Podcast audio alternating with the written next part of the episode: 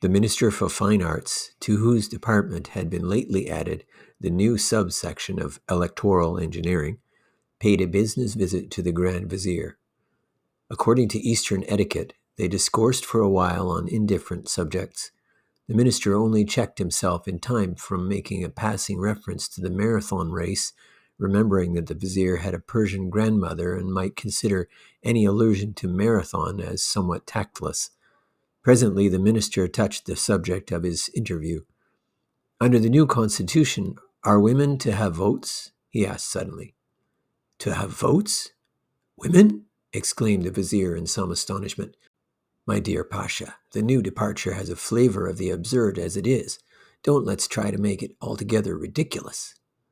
I know it sounds absurd, said the minister, but they're seriously considering the idea in the West. Then they must have a larger equipment of seriousness than I gave them credit for. After a lifetime of specialized effort in maintaining my gravity, I can scarcely restrain an inclination to smile at the suggestion. Why, our women folk in most cases don't know how to read or write. How could they perform the operation of voting? They could be shown the names of the candidates and where to make their cross. I beg your pardon? interrupted the vizier. Their crescent, I mean, corrected the minister. It would be to the liking of the young Turkish party, he added. Oh, well, said the vizier, if we are to do the thing at all, we may as well go the whole. Uh, he pulled up just as he was uttering the name of an unclean animal and continued, The complete camel. I will issue instructions that women folk are to have votes. The poll was drawing to a close in the Lakumistan division. The candidate of the young Turkish party was known to be three or four hundred votes ahead, and he was already drafting his address, returning thanks to the electors. His victory had been almost a foregone conclusion, for he had set in motion all the approved electioneering machinery of the West. He had even employed motor cars.